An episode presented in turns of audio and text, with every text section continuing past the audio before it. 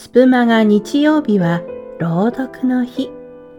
ことの葉図書館のオープンです。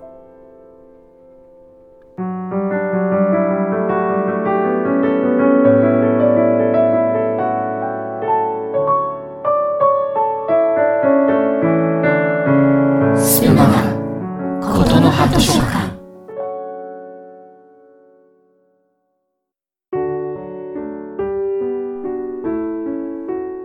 トイレット。片山博子。何年も何十年も前のことが記憶の中のどこかによどんで残っていて明け方の夢にそれをはっきり見ることがある。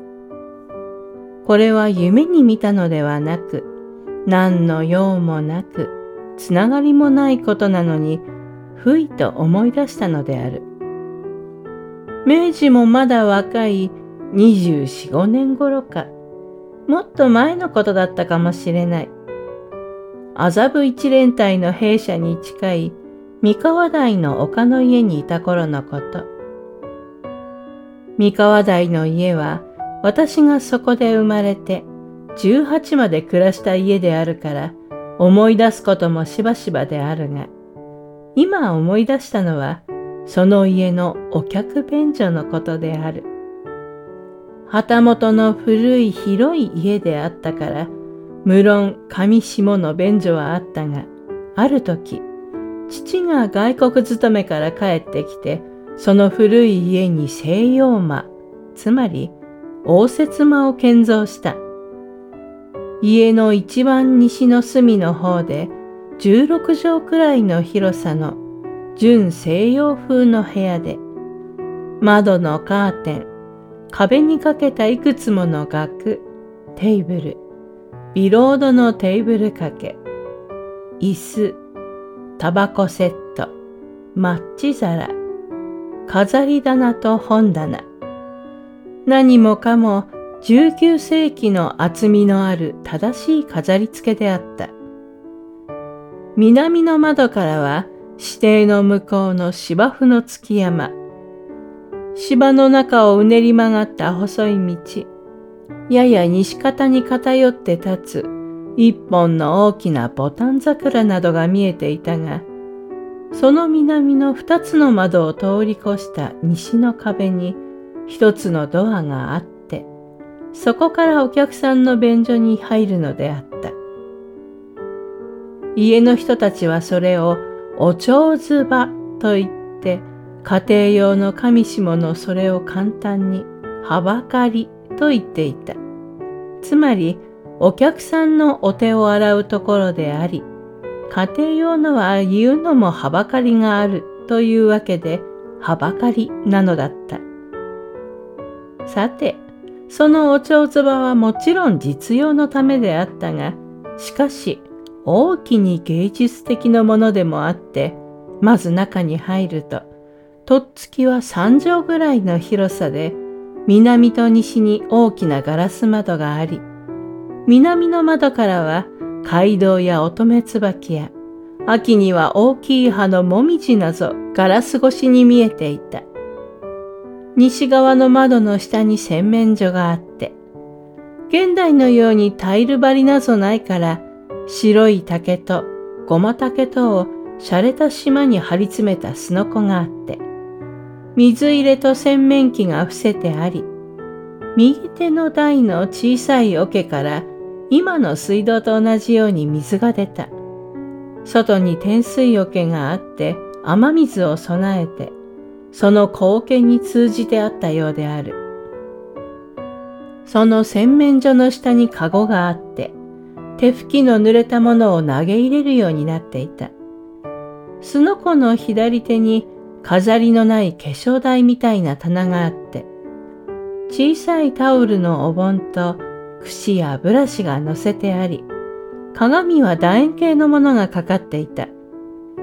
それから入り口のドアに近い壁の小棚には、ろうそく立てに太いろうそくを立てたのが置いてあった。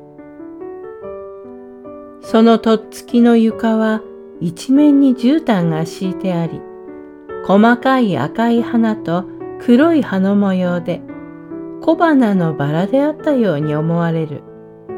その絨毯を上草りで踏んで、右手の壁の真ん中にある三尺幅の引き戸を開けると、そこが本当のお蝶ズバであった。西にやや高い窓がずっと一軒だけ通して開いていた。泥棒用心に荒い竹の格子があったように思う。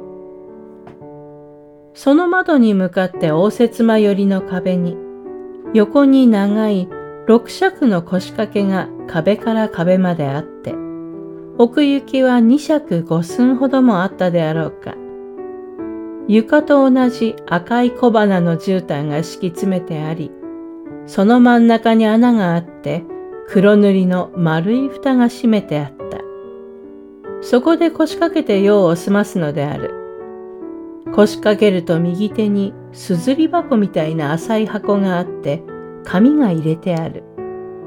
右手の壁には軽々とした棚があって何か横文字の絵入り雑誌が一二冊置いてあったようだ。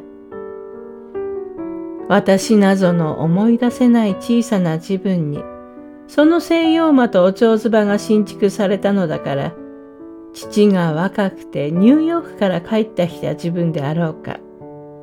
その部屋部屋の姿を空に描いてみると、それは若い時の父が長崎に留学して親しみ慣れていたオランダの気分がその中に多分にあったのではないかと思われる。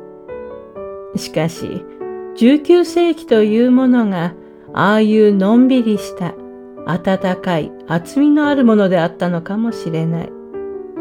自分の国のこともよく知らない私だから、もっと広いよその国のことはなおさらわからない。大昔、アダムとイブトが二人で暮らしていた自分。世界は広く馬石がありすぎていたが、だんだん人間が増えて、それでもまだ19世紀の末頃のお蝶ズバは3坪の馬石を持っていた。20世紀の半分を過ぎた今、昭和27年である。一度この国は大きな日に出会って東京の隅から隅まで一つの寂しい野原になったのだが、まただんだんに家ができ、住む人も増えてきた。しかし、みんなが各自一軒ずつの家を建てて住むことはまだなかなか難しく、まず部屋を借りて住むとなれば、夫と妻と二人だけ住むには、三坪ぐらいの馬石があればそれで十分ということに限定されているようである。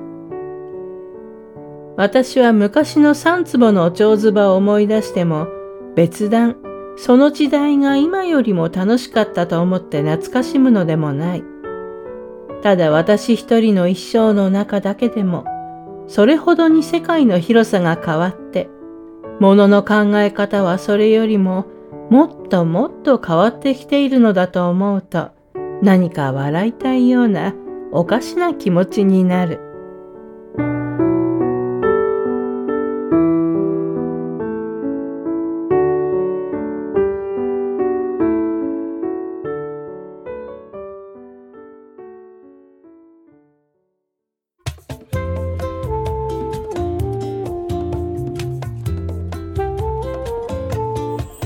スプマガ、ことの葉図書館。キャストにて毎日日替わりであらゆるジャンルを配信中の総合エンタメ番組スプマガラジオ、レディオストリート、バラエティ、別冊袋とじ、音楽、水曜のそばで、声劇、さじまち劇場、朗読、ことの葉図書館。スピマガの街角、レディオストリート。ワクワクする時間を別冊袋とじで。水曜のソワレが奏でる美しいメロディーを。さじまち劇場ではドラマの世界を味わい日曜は癒しの朗読ことの葉図書館へ。ようこそ。あなたはどのページをめくりますか？楽しいスプーンライフのお供に。スプーンマガジンスプマガ。毎日19時。配信中。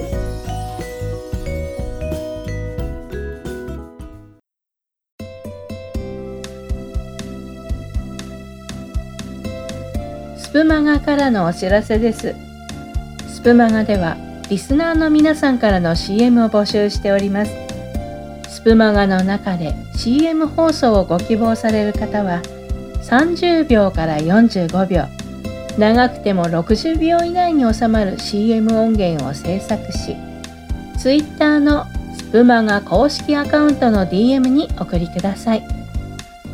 なお、採用する音源はご本人のオリジナル番組であること。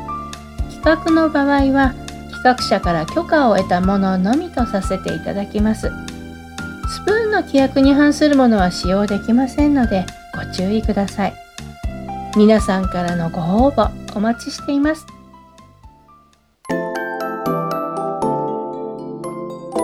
スプマガことの葉図書館青空文庫から片山ひろ子さんのエッセイトイレットをお送りしました。秋分の日も過ぎこれからどんどん日も短くなってくんだなーなんて思ってたんですね。さて琴の葉図書館で何を読もうかなと。私にしては珍しく季節を気にしてみたんです。秋。秋。秋？スポーツの秋でしょ？芸術の秋。朗読の秋、あと何があったっけな？食欲の秋？よし。また食べ物関係で探してみようってこう選んでたんですよ。で、青空文庫からこうね、なんかないかなってこう、また、ロッパさんにしようかなとかね、いろいろこう探してたんですよ。芥川龍之介のシルコなんていやいいかななんてもう思いながらまあ一応候補をねこう上げながらどんどん選んでいく中で今回の片山ひろ子さんの書かれた作品の中にもいくつか食にまつわるものがあってでついでにね他の作品のタイトルもこう眺めてたんですよ。そしたらこのトイレットの文字ですよ。そりゃ読んでみちゃいますよね。私だけじゃないはず。客用のトイレとはいえ3坪。単位が坪ですよ。1坪って確かね、2畳でしょ？畳2畳分でしょ？ということはトイレだけで6畳ですよ。おおって笑っちゃった。建てられたのが、まあ、明治24、5年っていうお話でしたよね、冒頭。で、今みたいな団地サイズの小さい畳なんて、ね、ありえない時だろうから、まあ、江戸間京間とかはあるのかもしれないけど、まあ、それにしても、ね、すごい広さですよ。今のアパートとかで考えるような6畳じゃないわけですよ。ああ。で、このエッセイが書かれていたのが昭和27年。70年後のね、今の私たちの暮らしを見たら、片山ひろ子さん一体どんなことを感じたんでしょうね。えちなみに、私は ちょっと想像してみ、見たのね。6畳もあるスペースにポツンとね、トイレがあったら、なんだかすごく落ち着かない気がするなと思います。皆さんもちょっと広い6畳間にポツンとトイレそこに座ってる自分を想像してみてください。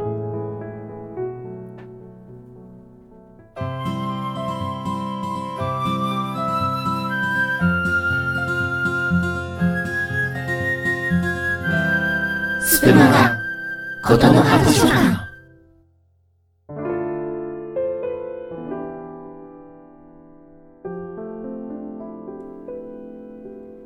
本日のことの葉図書館はジュリーがお送りしました。チャオチャオ